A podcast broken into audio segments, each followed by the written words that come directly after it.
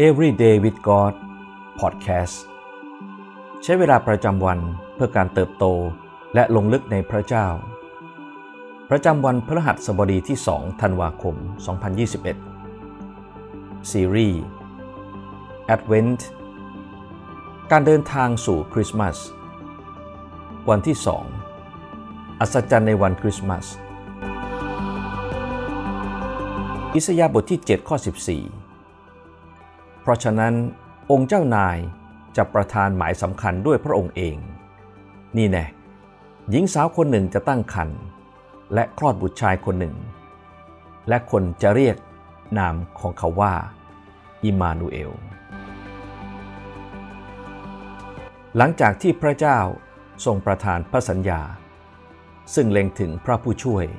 พระเยซูคริสต์พระองค์ทรงเริ่มเปิดเผยความจริงบางประการ เกี่ยวกับจอมกษัตริย์ ผู้จะเสด็จมาผ่านมนุษย์บางคนที่พระองค์ใช้ ผ่านผู้เผยพระชนะต่างๆ ประมาณ 680 ปี ก่อนที่พระเยซูจะทรงประสูติพระเจ้าตรัสกับผู้เผยพระชนะอิสยาว่า พระผู้ช่วยจะเสด็จมาทรงสภาพเป็นมนุษย์ และจะทรงมีมารดาผู้บริสุทธิ์ แค่พระสัญญาข้อนี้ข้อเดียว ก็นับว่าเป็นเรื่องอัศจรรย์ยิ่งนัก แต่นี่เป็นเพียงพระสัญญาหนึ่งข้อ จากทั้งหมด 108 ข้อ ที่ได้รับการทำให้สำเร็จ ผ่านการประสูติและชีวิตของพระเยซู ลูกาบทที่ 2 ข้อ 10ถึง11 ทูตสวรรค์องค์นั้นกล่าวกับเขาทั้งหลายว่า อย่ากลัวเลย เพราะเรานำข่าวดีมาอย่างพวกท่าน เป็นความยินดีอย่างยิ่งที่จะมาถึงคนทั้งหลาย เพราะว่าในวันนี้พระผู้ช่วยให้รอดของพวกท่าน คือพระคริสต์องค์พระผู้เป็นเจ้า มาประสูติที่เมืองของดาวิดในปี 2501 ปีเตอร์สโตเนอร์ นักคณิตศาสตร์ และดาราศาสตร์ชื่อดัง ได้ศึกษาและคำนวณ โอกาสที่คำพยากรณ์เกี่ยวกับพระเมสสิยาห์ทั้งหมดจะเกิดขึ้นจริง สโตเนอร์สรุปได้ว่า ความน่าจะเป็นของการที่คำพยากรณ์ 8 ข้อ จาก 108 ข้อจะเป็นจริงนั้น มีเพียงหนึ่งใน 1 ล้านล้านล้าน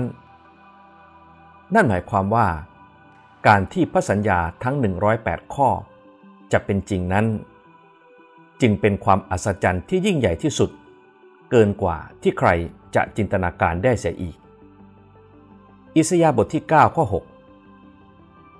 ด้วยมีเด็กคนหนึ่งเกิดมาเพื่อเรา มีบุตรชายคนหนึ่ง ประทานมาให้เรา และการปกครองจะอยู่บนบ่าของท่าน และเขาจะขนานนามของท่านว่า ที่ปรึกษามาสจันพระเจ้าผู้ทรงมหิทธิฤทธิ์ พระบิดานิรันดร์และองค์สันติราช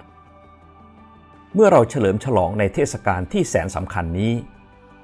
ลองให้ความคิดของเรา จดจ่ออยู่กับความอัศจรรย์แห่งพระสัญญาของวันคริสต์มาส ว่าความรักและความอัศจรรย์ของพระเจ้านั้น ยิ่งใหญ่กว่าตรกกะ และเหตุผลใด ๆ พระเจ้าทรงรักเรา และทรงควบคุมทุกสิ่ง ทรงจัดวางทุกเหตุการณ์ และทรงร้อยเรียงเรื่องราวแห่งความรักนี้เพื่อเรา และนั่นเพื่อนำไปสู่การตอบสนองของเรา ที่มีต่อความอัศจรรย์แห่งวันคริสต์มาส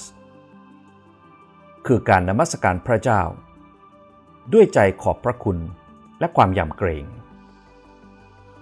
วจนะบอกเราว่า ไม่มีสิ่งใดเลย ที่ยากสำหรับพระเจ้า และตรกกะของโลก คือเครื่องพิสูจน์ว่า แผนการของพระองค์นั้นยิ่งใหญ่เกินความเข้าใจ พระองค์คือพระเจ้า ผู้ทรงสมควรแก่การสรรเสริญอย่างแท้จริง เยเรมีบทที่ 32 ข้อ 27 นี่แน่เราคือยาเวพระเจ้าของมนุษย์ และสัตว์ทั้งสิ้น มีสิ่งใด ที่ยากเกินสำหรับเราหรือ สิ่งที่เราต้องใคร่ครวญในวันนี้ มีเหตุการณ์ใดบ้างในชีวิต ที่เราได้มีประสบการณ์ในความอัศจรรย์ของพระเจ้า ที่ทำให้เราพบว่า ไม่มีอะไรที่เป็นไปไม่ได้สำหรับพระองค์